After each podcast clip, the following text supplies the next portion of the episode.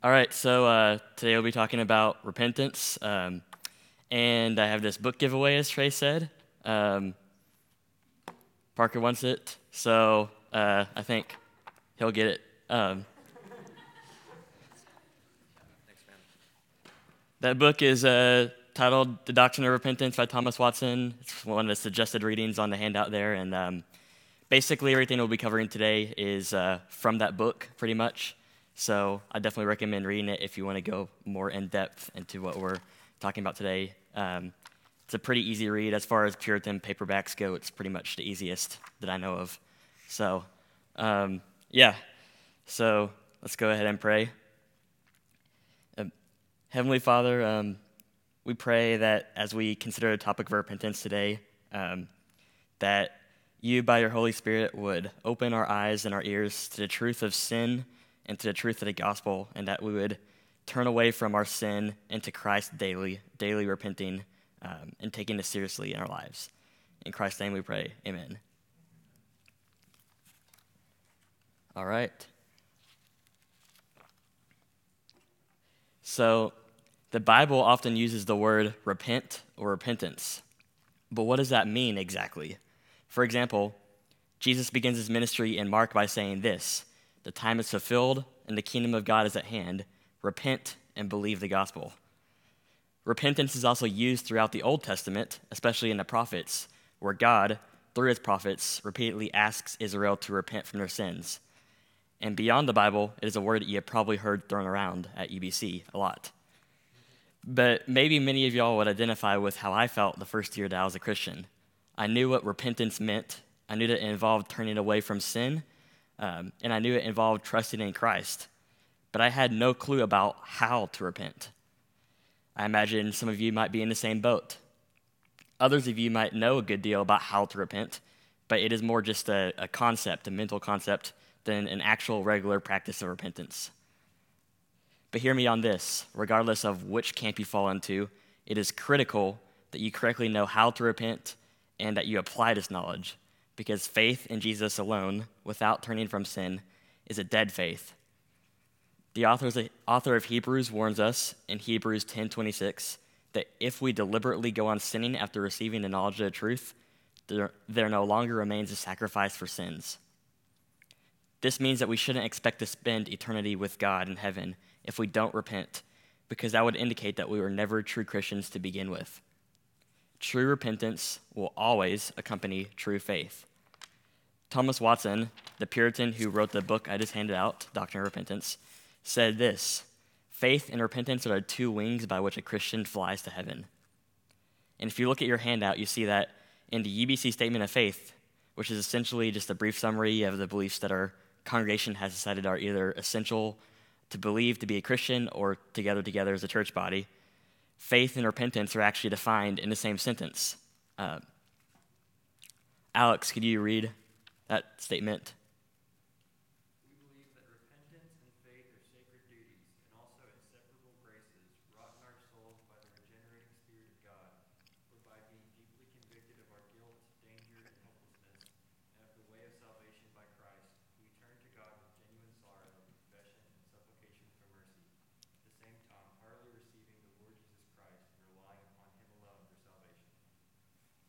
All right. Thank you, Alex. So that um, statement is a lot of big words, but we'll break it down. So you'll see that the statement affirms that repentance without faith is actually false repentance. And it also affirms that repentance, repentance is not something done by our own effort. Instead, it says that repentance and faith are, quote, graces wrought in our souls by the regenerating Spirit of God. The word wrought simply means worked or created. So repentance is not something that we create or work on our own. We're actually c- completely unable to repent on our own. Repentance and faith are only possible as a grace, that is, a gift from God by the Holy Spirit once He regenerates us, that is, makes us born again. And in doing so, transforms our wills, will, desires, and affections, and our ability to obey God. But all of this just begs the question how do you repent? If this is not something that you can do on your own, it's a grace from God, and must be created in you by the Holy Spirit, then how do you repent? this is a dilemma here? Well, first off, we must understand that God ordains both the means and the ends of repentance. This means that God creates repentance. Part of how God creates repentance in you is by you repenting. Right? Secondly, we also see that the Bible gives us a picture of what true godly repentance looks like. And true godly repentance always includes six ingredients. Um, and we'll go by those six, go through those six ingredients one by one for the rest of this talk. For some of these ingredients, I'll also briefly discuss how someone could appear to have one of these ingredients, but it actually shows, it demonstrates counterfeit repentance in them. Uh, and I did, not, I did not make these six ingredients of repentance up. This comes from that book again, which I handed out. Um, and I would highly recommend this book again if uh, you want to go more in depth about what we're talking about today. And a final side note before we begin if you look back at that statement of faith, the UBC statement of faith, everything we're going to be talking about for the rest of today, um, the six ingredients of repentance, uh, is basically summarized in that statement of faith. So what I'm saying is also not just me or not just from Thomas Watson, but it's also doctrine that is affirmed by our congregation. So, the first ingredient, uh, ingredient number one, is the sight of sin. This ingredient is arguably the most important ingredient of repentance. You have it there in your handout sight of sin. This is simply being aware of your own sin and that you are a sinner. And this is the first thing that any new Christian should expect to receive as a grace from the Holy Spirit when he first becomes a Christian, once you are born again. If someone is not aware that he or she is a sinner, not only will it be impossible for that person to repent, but that person is revealing that they, that they're probably not even a believer, right? If you are a believer, you should know that you are a sinner and see at least some of your own sin, probably. Before you can put trust in Christ as your Savior, you need to know why He needs to save you, right? And that is from your own sin. Thomas Watson puts it this way Before a man can come to Christ, he must come to himself. He must first recognize and consider what his sin is and know the plague of his heart before he can be truly humbled for it. And though the sight of sin is a gift from the Holy Spirit, God has given us several means by which He often reveals sin to us, which we can actively participate in. These are called the ordinary means of grace. You may have heard me use this phrase before if you ever heard me talking. I like saying that phrase. The first ordinary means of grace is the reading of God's Word. The more you read God's Word, if you have been born again, the more the Holy Spirit will show you sin in your own life. Another ordinary means of grace is similar to this the preaching of God's word. The more you sit under God's word preached, the more you see, will see and be convicted of sin in your own life. Uh, if you think back to, well, it's not last week anymore, it's three weeks ago, but three weeks ago, Trey taught us that the sword of the Spirit is the word of God. Um, God, by his Spirit, uses his word to penetrate to your heart, convict you of your sin, and conform you to the image of Christ. In order to see your sin, which is the first step of repentance, you need to be reading God's word and sitting regularly under his word preached. And then a third ordinary means of grace is prayer. And prayer is simply the means by which God has given us where he can align our will, where we can align our will to his will. He will be faithful to reveal sin in your life if you pray, asking him to do so. Uh, but know this God has not designed these ordinary means of grace um, as exclusively individual practices. They are often individual, but also God has designed these so that we often learn about our own sins by people calling them out or by sitting under the preached word and hearing, being convicted of sin or corporate prayer. So, this is one benefit of being in fellowship with brothers and sisters in Christ in a local church and under the spiritual authority of elders. So, it is vital for you to be a member of a local church as well um, for repentance, specifically for sight of sin, even. Next, the second ingredient of repentance is sorrow for sin. This is more than simply just being sad about the fact that you sinned, though it is being sad. But godly sorrow is a sorrow that fully understands that your sin is directly responsible for Jesus Christ's gruesome death on the cross and Father's wrath being poured out on him. And if you love Christ, that should tear you apart, that you are responsible for his own death.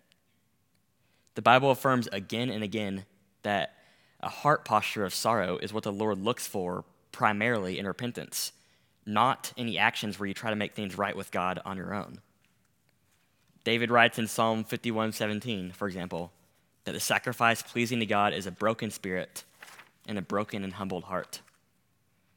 Even in the Old Testament, when God set up a system of animal sacrifices by which the people of Israel could pay for their sins, the kind of repentance God was truly looking for was that they would have broken and humbled hearts, as David indicated in that psalm, full of sorrow for having offended God. The animal sacrifices were meant to foreshadow the truth that sins had to be paid for somehow, and they ultimately pointed forward to Jesus' sacrifice in our place for our sins. However, we also must watch out for false sorrow. Think about when you were a child and your parents put you in timeout for doing something wrong. Did you ever start sobbing and just throwing a fit and getting all upset? Why were you so upset? Chances were you were upset because you got in trouble or because there were consequences for breaking the rules. You didn't want to stay in timeout for five minutes or 30 minutes or whatever it is. You probably weren't upset because you had offended your parents' authority and uh, disrespected them. The same cannot be true with us when we face consequences for our own sin. Indeed, God often punishes us with various consequences for our sin, um, even doing so through authority structures like parents, the church, even the state, if we were to go to jail for a crime. We often face consequences for our own sin, and it can be painful and sad, and um, we can hate that. But in response to facing these consequences, people often do appear very sorrowful. But to know if this reveals true repentance, you need to make sure that they are sorrowful because they've offended the holy God, not because they are facing consequences. And even those of us who are Christians are not immune from this problem.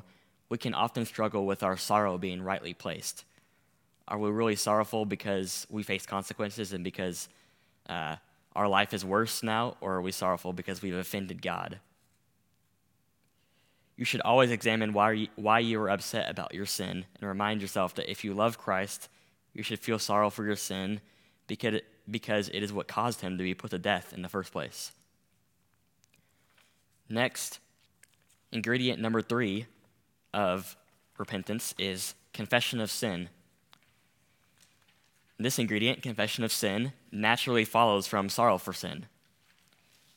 If you feel truly sorry that you offended the Holy God and nailed Jesus to the cross with your sin, you should have a natural impulse to confess this to Him and to apologize for it. Not only does confession naturally follow from being sorry for your sin, but God has even designed it so that it can relieve the deep anguish that we feel about having offended Him think about it this way if you've ever had strong emotions, you have probably experienced that it is not healthy to bottle them up and keep them secret from everyone. We can often we often cannot deal with emotions on our own. We usually need to uh, talk to somebody about them and get it out instead of bottling it up. And the same goes for sin. When we confess our sin, uh, we are not keeping that inside and relying on ourselves to fix our problem, but we are opening up to God and acknowledging that we are a broken sinner who needs his help. When, and also, when you confess your sins, you should not only do so in prayer to God, but also confess it to another Christian. Because sin thrives in the darkness, but dies in the light. So you should bring your sin into the light. God uses other Christians and their accountability as one of the means in our lives by which sin is killed but this will be impossible if we never take the step to confess our sin to them in the first place. And also, if you have sinned, if your sin is against another person specifically, you need to confess that to them because that is the way that God has established by which you make that right with them, is by confessing that you sinned against them. And ultimately, that reflects Christ because you're showing that you're humbling yourself and saying, um, I don't care about my own pride. I'm going to humble myself and acknowledge that I was in the wrong and I sinned against you. If you don't confess your sin to others, that is not only spiritually harmful to your soul, but it really demonstrates great pride, which is at odds with uh, how we should be as Christians. However, we must also note that confession is one of the most abused ingredients of repentance that there is. You must be very careful about the motive for confessing your sins. For example, you might think confession is a way to get back in God's good graces. Just like if you were starting a business and lose all your money, you'll be what's called in the red, and you have to make enough money again to be back in the black, right? And you might likewise think that since God, since sin puts you in the red with God, that confessing your sin is what you need to do to get you back in the black, back afloat. But you should never think of confession like this. That is what's called works righteousness, and it is the opposite of the gospel. Thinking this way will only harm you spiritually. In fact, since it is the opposite of the gospel, it, thinking this way cannot save you. The truth is that we are all in the red, so to speak, with God because of our sin, and nothing we can do can get us out of the, out of the red and back into black. God is holy, and he cannot tolerate any sin, so nothing we can nothing we can do, include confessing, including confessing our sin, can put us back in God's good graces. But Christ, the Son of God, who is the second person of the Trinity, came to live on earth as a man, living a perfect life without sin in our place, and then dying in our place um, on our behalf, taking God's wrath for our sin and his punishment for our sin on himself, um, so that we can be reconciled to God not by our own repentance, not by our own confession, but by uh, the merit, by the virtue of Christ and how he was perfect and how he was always in the black, never in the red. He puts us back in um, God's good graces by union with him. And we can do this um, if we repent, which we are talking about today, about how to do that and all about that today. But if we repent and have faith in this Christ, um, then we can be back in good, God's good graces, not by our own even repentance or faith in Christ. That's not how it even works. It's through Christ and only because of Him specifically. And faith is just the means by which we believe in Him and are united to Him. And um, if you repent from your sins and trust in Christ, you have been declared right in God's eyes by His perfect righteousness. So you don't have to worry about confessing to get back in God, God's good graces again and again and again. Your account with God will be forever, for eternity, in the black, um, because of the infinite value of Christ's perfect righteousness. For Christians, confession is not a way to get back in right standing with God, but instead it is a way to humble ourselves before our Creator and before others and acknowledge that we have messed up and rebelled against Him or sinned against others and recognize that we deserve eternal separation from God for that. But in that moment, we also recognize that Christ is our only hope, and we cling to Him with every fabric of our being, when, with faith and trusting in Him. Next, the fourth ingredient of repentance is shame for sin. Now, this one is countercultural and even the opposite of what you might hear from many Christians or in many churches. But it makes total sense. If you love God, you should feel shame for rebelling against Him and sinning against Him. Thomas Watson puts it simply enough when he writes Every sin makes us guilty, and guilt usually breeds shame. Captain Obvious there, Thomas Watson. Guilt usually breeds shame.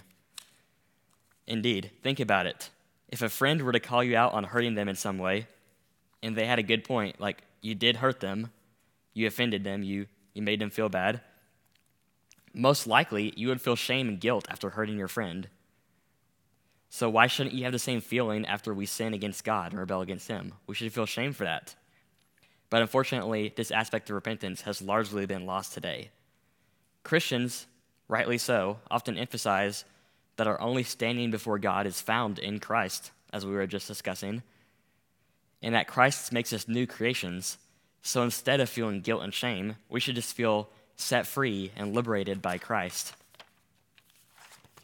But this ultimately misunderstands what Christian freedom is once we're born again, and, and is not what Paul talks about or what he means when he talks about Christian freedoms and uh, Romans, for example, about how we have freedom in Christ. This freedom instead is when instead of being a captive to sin, we actually have the ability to put our sins to death now by the power of the Holy Spirit, and we have the desire to do what is right instead of to sin. John Piper puts it well in this quote When you are transformed in Christ, you love to do what you should do. That is freedom. If you love to do what you should do, it makes sense that you'll feel ashamed if you instead do what you shouldn't do. You don't love that. You love to do what you should do as a Christian. But uh, one warning be careful not to wallow in your shame as well. You should feel shame, but also be careful not to wallow in your shame um, if you're a Christian. This shame should instead reveal how broken you are and thus reveal how much you need Christ. So you should turn to Christ instead of wallowing in your shame. As one pastor named Alistair Begg put it, maturity in Christian living has its beginning in the awareness of what you are not. So turn to Christ, realizing what you are not and that you are incomplete. The next ingredient is hatred of sin. Number five. After you become a Christian, the Holy Spirit will change your affections so that you love to do what you should do, as John Piper said. And by the end, once we reach heaven, the Holy Spirit will have sanctified us so much that we will completely hate sin. Once we are united with Christ in heaven, we will be without sin and we will completely hate it. But while we're still on earth, we're still fighting sin. We're still fighting the flesh and the devil inside ourselves, as we have talked about in previous weeks at 9. But importantly, the hatred for sin you have as believers should increasingly uh, go up. You should increasingly have more hatred for sin. Um, and it should not exist alone, but you should increasingly have more hatred for sin because you increasingly love Christ. Thomas Watson nails it when he writes Sound repentance begins in a love of God and the love of Christ and ends in the hatred of sin. The more you love Christ, the more you'll hate sin. But loving Christ and likewise hating sin, as we talked about earlier, is not something that you can do on your own. It is a grace from the Holy Spirit. No one, without the help of the Holy Spirit, can come to love Christ and thus hate sin we are all, due to our fallen natures, completely turned against Christ and inclined towards sin and evil. This is another reason why um, that repentance is solely a grace from the Lord, because we are turned away from sin, or turned away from Christ completely and towards sin. But as once we were born again as Christians, God has given us the Holy Spirit who creates in us more and more of a hatred towards sin in our hearts.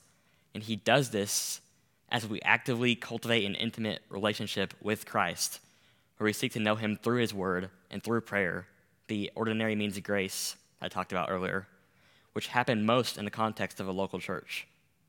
If you take a hold of these means of grace, the Word and prayer, God will cultivate in you an increasing love for Christ, and because of that, and through that, an increasing hatred for sin.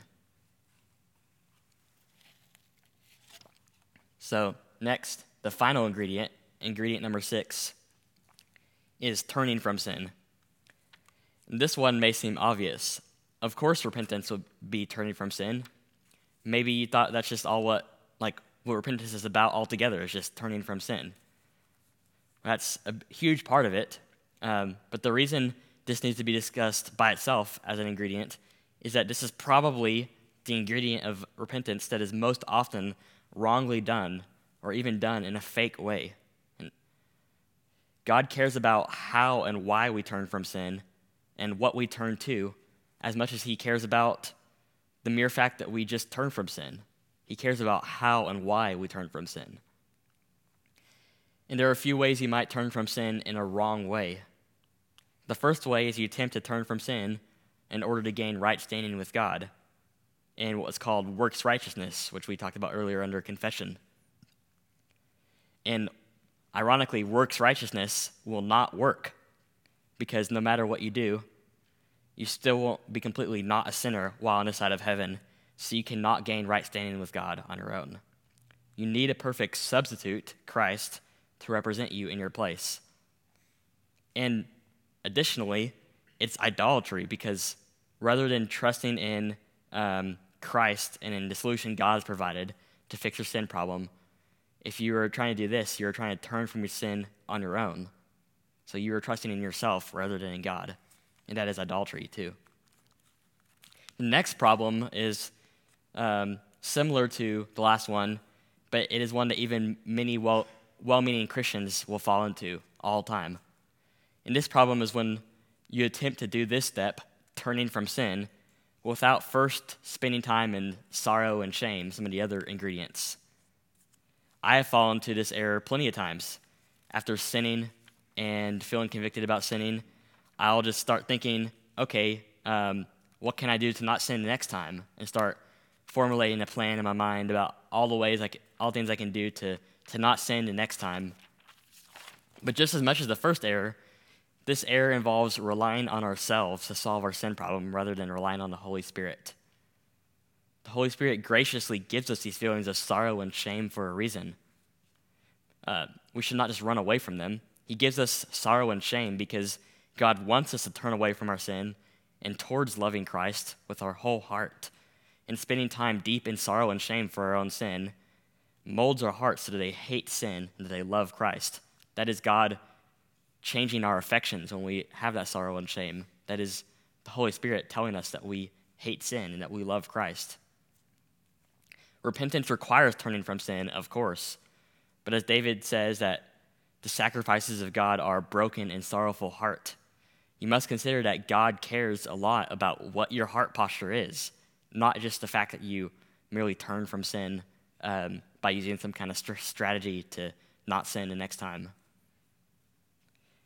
you must know that turning from sin ultimately flows out of a heart posture where you are deeply humbled, sorrowful, and ashamed about your sin because you love Christ. So these are the six ingredients of repentance. Repentance necessarily includes these things. It's not necessarily an, an order or anything like that, six steps in a row, but it usually it necessarily includes these things, and these things all go together and inform each other. But at a heart posture level, godly, godly repentance can ultimately, ultimately be summed up with two words humility and obedience.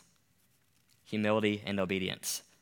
And when we follow these six ingredients of repentance, we are humbling ourselves before the God that created us, acknowledging our offense against Him, and recognizing that only He can save us through His Son, Jesus Christ. We are then responding not by our own strength, but by relying on the help of the Holy Spirit and loving obedience to Christ, and then um, loving obedience to Christ.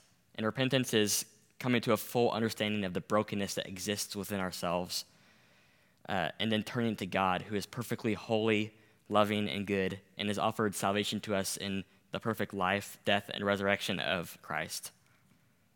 I think this all is summed up best in probably my favorite quote of all time from a theologian named John Calvin which I will read a part of, uh, heavily edited because there are hard words in it.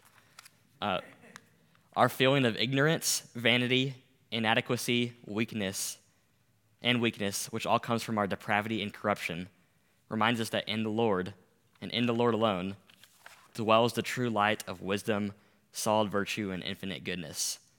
We are thus urged by our own sin to consider the good things of God, and indeed, we cannot seek Him genuinely until we have begun to be displeased with ourselves. Let me close this in prayer.